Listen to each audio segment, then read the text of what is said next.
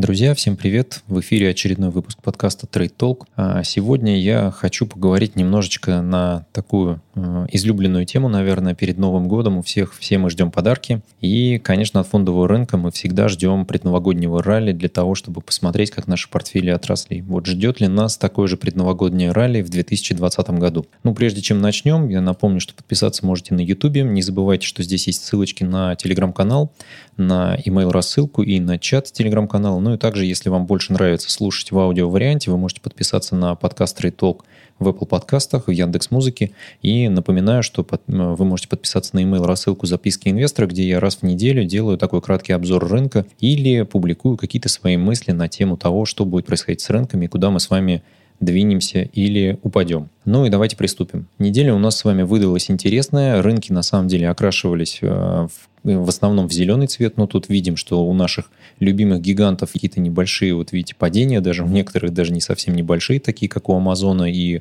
у Фейсбука на 5% коррекция.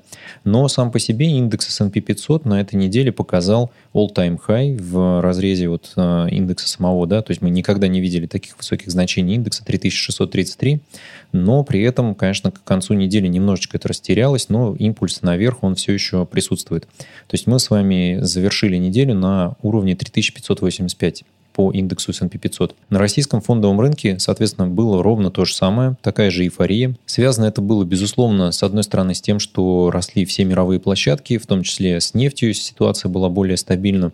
А, единственное, кто у нас, конечно, корректировались, это вот э, золотодобытчики, да, мы видим полюс золота, полиметалл и Петропавловск. Технологические компании явно следовали за тем, что происходило на мировой арене, и весь основной наш индекс лез вверх, потому что основной наш индекс это что такое? Это нефть и газ, да, то есть мы видим, что здесь достаточно большое количество. Но и на фоне того, что все растет, росли э, бумаги Сбера, э, я уж по этому поводу отписался, конечно, в телеграм-канале, ну, можете посмотреть, что я по этому поводу думаю, да, мы закрыли Э, гэп по этим бумагам очень быстро. Если говорить коротко, позитив вернулся на все фондовые площадки. Связано это, конечно, с тем, что ситуация вроде бы разрешилась с выборами, но на самом деле все не так однозначно, поэтому посмотрим, как там будет происходить дальше. Ну и, конечно, напомню, что у меня есть открытые портфели, которые я веду в сервисе Black Terminal, и вот мы видим, что по одному из них, вот в Interactive Brokers портфель долларовый, да, у него было падение до 92 тысяч в сентябре, и потом постепенный был такой подъем, и сейчас мы видим, что портфель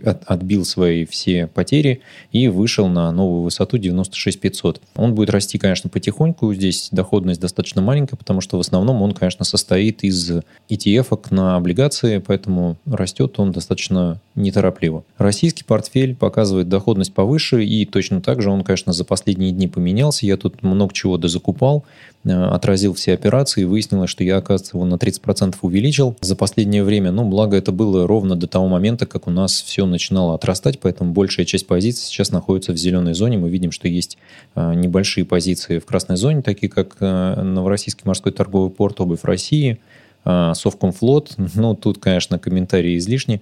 Татнефть привилегированная на небольшую сумму и Газпром нефть.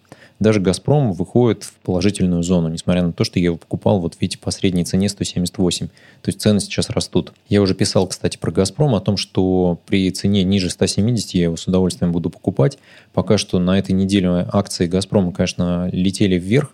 А, мы это можем увидеть вот как раз на а, карте рынка. А, «Газпром» рос на 8,89%. А, многие связывают это с тем, что как раз а, пошло включение бумаг «Газпрома» в международном рейтинге Goldman Sachs в международную идею.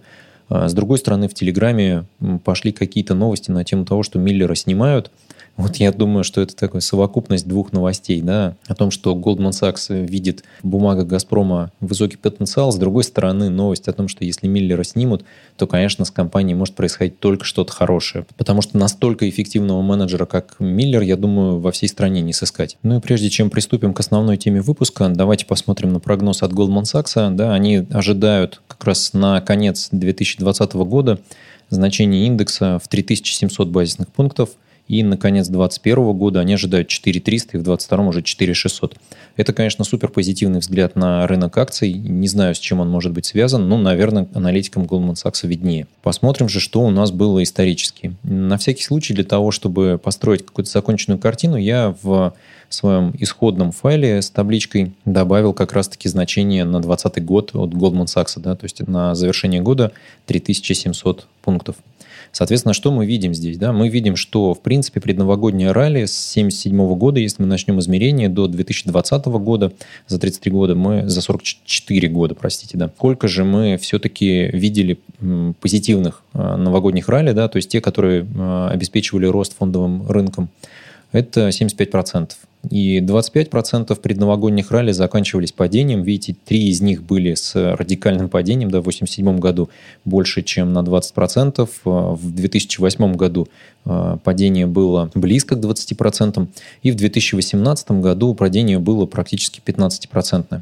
Конечно же, вот эти три падения основных, они и дают вот эту среднюю глубину падения в 7,65% и средний предновогодний рост 7,42%. Хотя мы видим, что вот в 1998 году рост был был также в районе 22%, да, 22,5% даже больше. Ну и в целом, конечно, средний предновогодний, средний предновогодний рост у нас 7,42%. То есть мы видим, что глубина падения, она приблизительно в среднем равна глубине роста. Но это если мы с вами наблюдаем 44 года рынок акций, если мы на нем находимся все 44 года подряд конечно, мы с вами можем попасть в какой-нибудь из вот таких циклов, да, 2007-2008 года или 2018. Но тут, наверное, требуются какие-то небольшие пояснения. Очевидно, что в 2000-е э, у нас как раз с вами было несколько кризисов, да, ну, 87 год, понятно, это там э, тяжелое падение, как раз тяжелейший кризис, который связывают многие там с применением торговых систем, всего остального. Разбирать пока давайте его не будем. В, 90, в конце 90-х, начале 2000-х у нас с вами был э, кризис доткомов, который обеспечивал нам падение фондовых индексов индексов.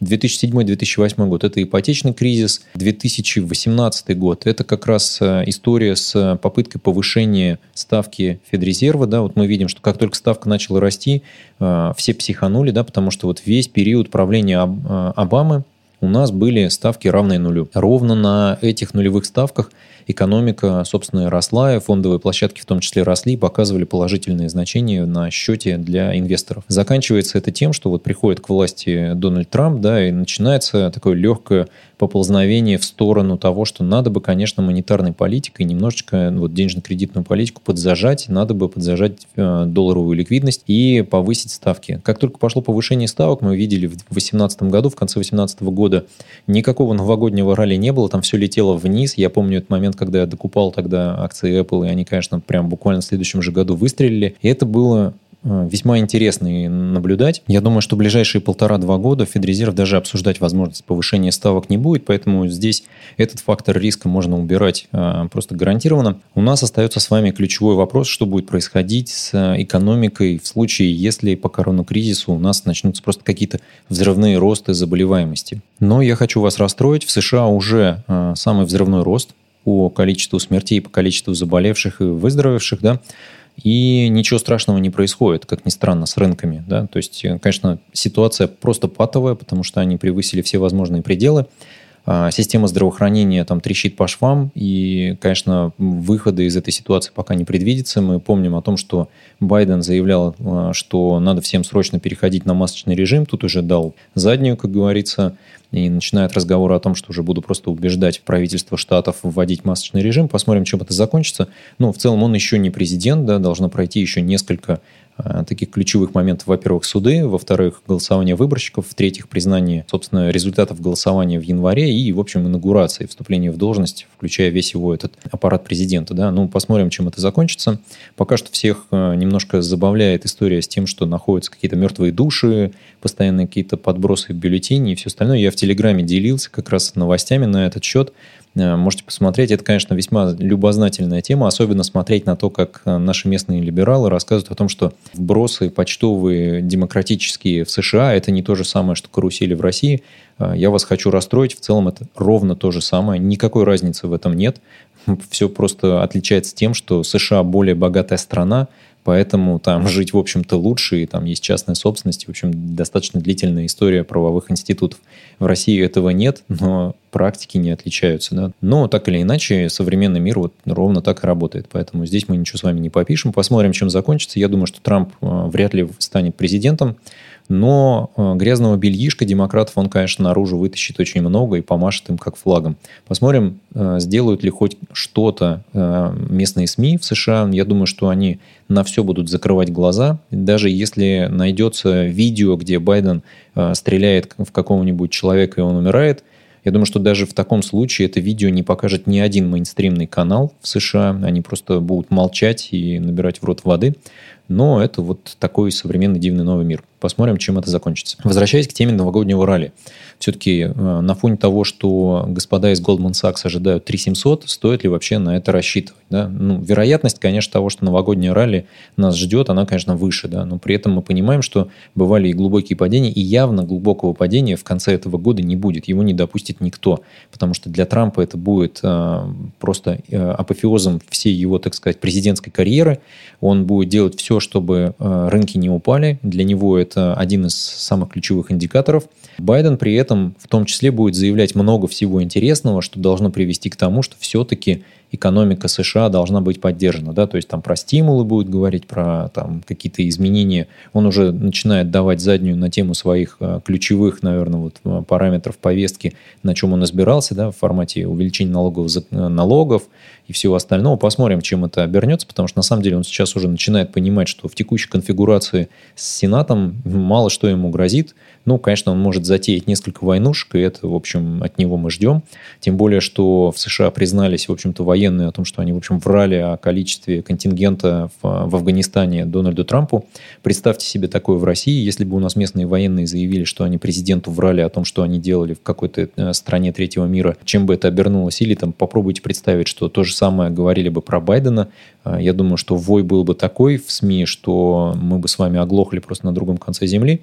Но с Трампом так поступать можно, потому что Трамп же в СМИ получил клеймо фашиста. Соответственно, с ним можно по-любому обращаться вообще с любыми методами. А, но, как говорится, как только вы начинаете перешагивать через закон и говорить о том, что все животные равны, но некоторые равнее, это вас приводит к тому, что вы просто строите тоталитарную систему. Соответственно, современная демократия, в понимании демократов, это власть демократов правильных – а это ничем не отличается от тоталитаризма. Поэтому давайте понаблюдаем в стороне. Я не сторонник э, каких-то ура-патриотических теорий о том, что США вот-вот э, лопнет и ничего хорошего с ними не будет. Э, весь мой негатив, наверное, относительно перспектив США можно описать словами, которые я говорил уже в недавнем интервью с Малеком Дудаковым, где я говорил о том, что, ну да, риски, наверное, какие-то есть, но это все равно мировой гегемон. И пока что мы от такой конфигурации мировой никуда не денемся. Да, есть история с коронавирусом.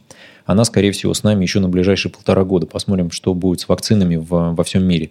Но так или иначе мы победим этот э, кризис, выйдут из него обновленными как страны Азии, так и Европа и Америка. Да? Обновленными в каком смысле? А, в том плане, что в Азии мы видим а, полную победу системы здравоохранения и системы государственного управления. В Европе и США мы видим просто полную сдачу позиций как системы здравоохранения, так и системы государственного управления. Тем более, что на этом фоне наблюдаются вот такие веселые выборы, в рамках которых голосуют э, мертвые души, голосуют, в общем-то, какие-то приписки, почтовые голуби и все остальное. То есть это очень, мне кажется, лаконичное такое завершение э, пьесы, где нам показывается крушение ключевых институтов, о которых говорили целые, там, не знаю, последние 30 лет, рассказывая русским о том, что вот у вас был СССР, это была плохая страна, учитесь у хороших стран. А, я думаю, что сейчас хорошие страны начинают учиться у нас. Закончим с политикой, давайте все-таки вернемся к рынкам. Какой у меня взгляд на всю текущую ситуацию? Я уже писал в телеграм-канале о том, что не сильно горю желанием заниматься какими-то новыми закупками. Мне не нравятся текущие уровни в ценовые по акциям, как в российских компаниях, так и зарубежных.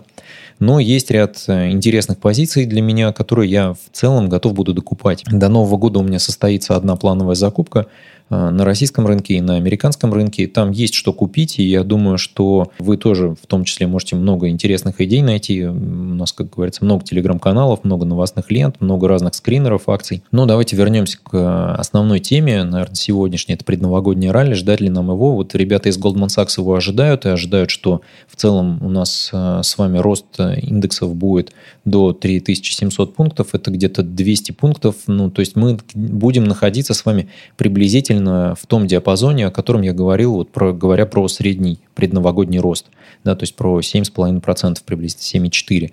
А, я думаю, что по фондовым рынкам, по фондовому рынку США приблизительно такой рост и будет. Российский рынок, на самом деле, до сих пор, на мой взгляд, недооценен весьма. И он может быть недооцененным, я уже говорил о том, как выбирать акции на российском рынке, он может быть недооценен достаточно долго. Тут есть хорошие истории, такие как вот Северсталин, ЛМК Магнитка, Сбер, да, ТКС. На, на самом деле, вспомним да, про Тиньков, кредитная система, которая отчитался буквально недавно и показал взрывные показатели какие-то. То есть, если смотреть на показатели компании, то, конечно, э, бумагу надо иметь в портфеле. Я уже делал вот сравнение со Сбербанком э, акций Тинькова на канале. Если интересно, ссылку оставлю в описании, если вы еще не видели. И, конечно же, обе бумаги должны быть в портфеле, наверное, инвестора современного в России. Другой вопрос, по каким ценам их надо покупать. И это, конечно, очень хороший вопрос. Э, и вот ответом, наверное, на это является э, стратегия усреднения, о которой я тоже делал видео на канале. Вы можете посмотреть, ссылку также оставлю в описании. В целом, на мой взгляд, стратегия усреднения – это хороший ответ на текущую ситуацию на рынке, потому что если мы представим с вами, что мы вот в течение всего того времени, пока э, рынки падали, или да, мы регулярно закупали бы и пополняли свой счет брокерский э, новыми закупками, даже если представим, что мы используем только один инструмент, э, Vanguard S&P 500, да, вот ETF-ку, видим, что мы с вами конечно же, остались бы сейчас в плюсе, и плюс еще дивидендов бы заработали. То есть даже если э, рынок начал бы падать, да, то ему бы потребовалось упасть на 30%.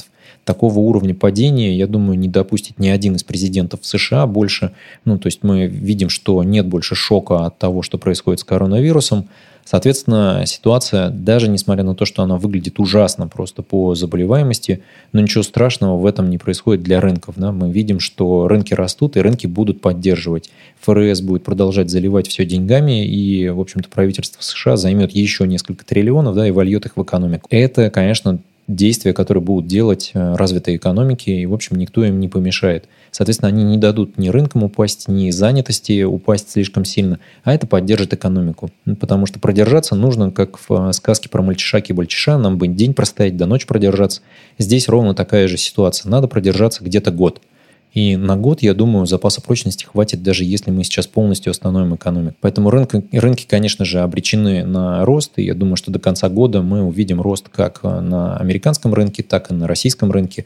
И я думаю, что все-таки ребята из Goldman Sachs, говоря о том, что э, нас ждет вот рост до 3700 пунктов по S&P 500, они правы, с одной стороны, с другой стороны, они сами создают эту реальность, э, выводя вот на рынок такие прогнозы, потому что инвесторы, глядя на то, что крупные инвестбанки э, прогнозируют рост, они начинают играть на рост, потому что очень много частных инвесторов, очень много инвесторов из-за рубежа, все, все следят за рынком акций в США, потому что э, валюты развивающихся рынков, они, конечно, просели, поэтому любые инвестиции, они выгоднее, конечно, вот в США, если они растут, они приносят вам доход намного больше, чем вы инвестируете в какие-то локальные инструменты у себя дома. Ну и на этой позитивной ноте давайте, наверное, заканчивать. Если у вас какие-то вопросы остались, а, оставляйте их в комментариях к этому видео. Не забывайте подписываться на телеграм-канал. А, там у меня есть э, еще и чат, да, то есть вы можете его также найти вот в ссылках а, в Ютубе, в профиле канала. Чат, телеграм, чат состоятельных кротов к телеграм-каналу, он подцеплен. Там можно обсудить все вопросы, которые касаются новых видео и email рассылок и вообще всего, что я публикую в телеграме. Не забывайте на него подписаться. Ссылка также будет в описании. Напоминаю, что инвестиции в э, финансовые инструменты являются достаточно рискованными инвестициями. Вы должны понимать, что вы можете их как заработать на этом, так и потерять. Поэтому относитесь более ответственно к вашим вложениям, берегите себя и до новых встреч.